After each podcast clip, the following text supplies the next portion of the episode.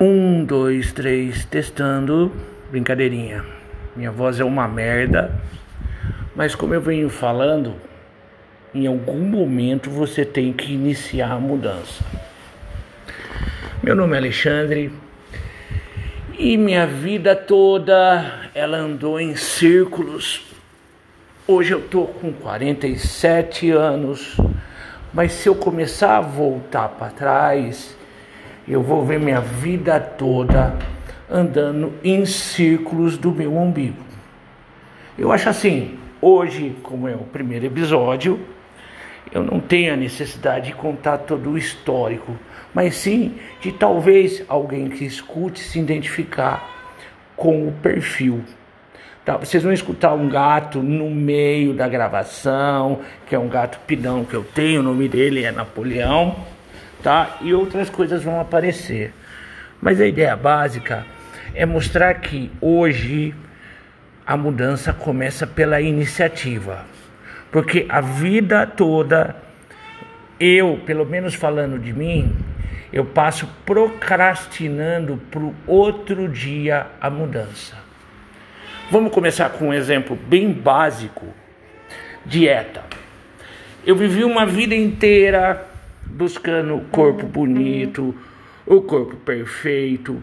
Sabe, um fã obsessivo do Schwarzenegger e Stallone, vocês têm que lembrar, vocês têm que lembrar que eu passei dos 40 e eu amo cinema, era a única coisa que eu sabia fazer. E essa busca obsessiva me levava, me levou, né, claro, ao uso de anabolizante, ao uso de excesso de outras coisas, porque eu adoro comer. O meu sonho, e eu tentei fazer isso durante um bom tempo, era usar alguma substância ou treinar que nem um cavalo louco, em que eu tivesse o corpo perfeito e conseguisse comer o que eu quiser. Durante um tempo funcionava, mas tudo que é exagero dá errado.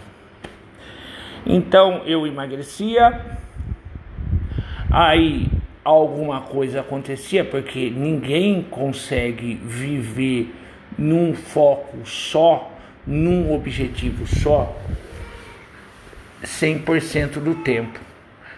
Essa é uma das características do procrastinador. Ele acha boa justificativa se auto-sabotando. Como que eu me auto-sabotava? Simples. O exagero começava no exercício, na ginástica ou em qualquer outra merda que eu tomava. Eu parava e chutava o balde. Da mesma forma que eu emagrecia rápido e era o foco da atenção das meninas ou do que quer que fosse que era importante para mim, aquilo perdia graça ou a menina que eu, a menina que eu tava saindo largava de mim, ou qualquer coisa, qualquer merda, eu usava como justificativa e voltava a comer dobrado. Eu vivi durante 20 anos, hoje eu também estou assim, buscando esse processo de emagrecer, conseguir me auto-sabotar e engordar. Emagrecer, conseguir me auto-sabotar e engordar.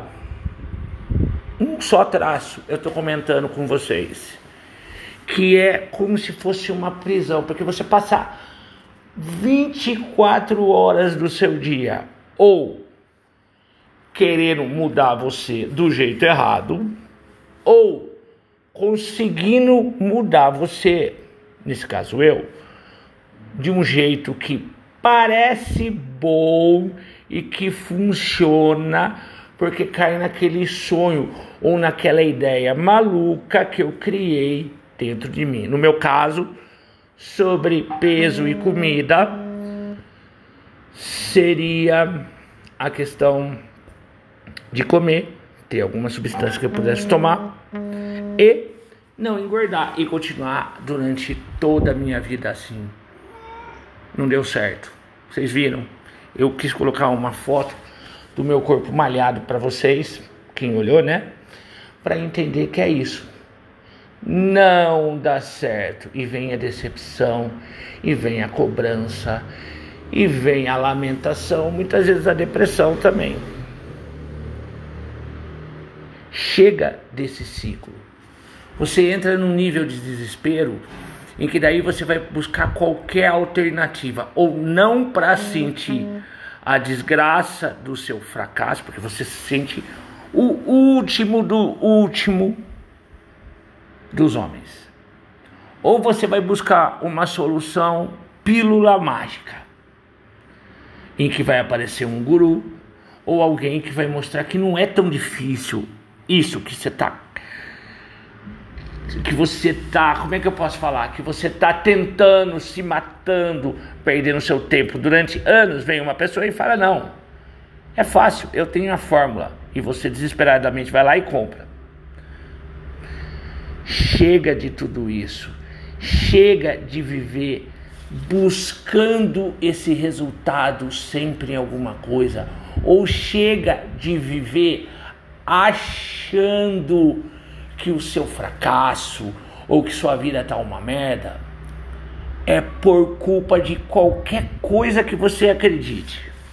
Hoje eu não vou entrar em detalhes. Por exemplo, eu não vou falar dos meus relacionamentos que sempre deram uma merda, da criação do meu filho e coisas assim, e muito menos das excelentes oportunidades de emprego que eu tive e joguei fora. Teremos muito tempo para isso. Nesse primeiro episódio, eu queria só colocar partes do que eu gostaria de estar trocando ideia com vocês e conversando com vocês sobre uma vida inteira repetindo os mesmos erros. Você se identifica? Você pode estar tá viciado em álcool, ser dependente, alcoólico, não no nível de precisar ser internado, mas você está lá bebendo sempre. Você pode ser dependente de ter um relacionamento ruim e viver a vida inteira reclamando, sem fazer nada para mudar, ou você pode odiar o seu emprego e continuar fazendo a mesma merda. É a infelicidade que você está muitas vezes ela é melhor do que uma mudança que você pode ter se você realmente entender por onde vem esse primeiro passo. Com toda certeza, esse primeiro passo não vem de fora. Esse primeiro passo tem que vir de uma coisa muito profunda dentro de você. Nos 12 passos e 12 tradições é falado de um despertar espiritual mas eu não chegaria a tanto, eu não chamaria nada desse nível de um nome tão bonito. Eu diria que para haver a mudança, você tem que perceber que não dá mais ficar com, para ficar comendo a mesma merda. É frustrante você olhar e saber o que vai acontecer um dia após o dia.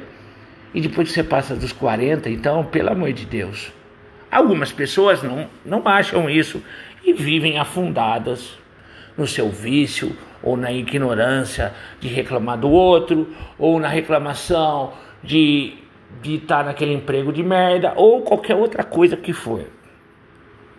Nós vamos começar diferente. Eu vou começar. Tá? Lembre-se, a mudança começa de dentro. Você tem que se aceitar aceitar independente de causa ou justificativa, aceitar que você é o que é e que você faz as coisas e a responsabilidade dos seus atos são suas. Você tem que abraçar o seu fracasso. Intimamente você tem que abraçar e pronto.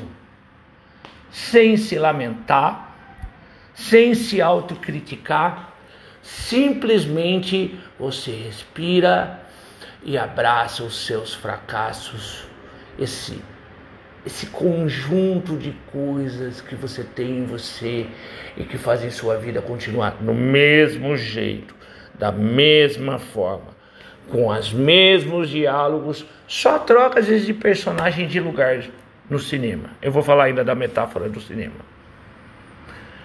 E a vida é isso.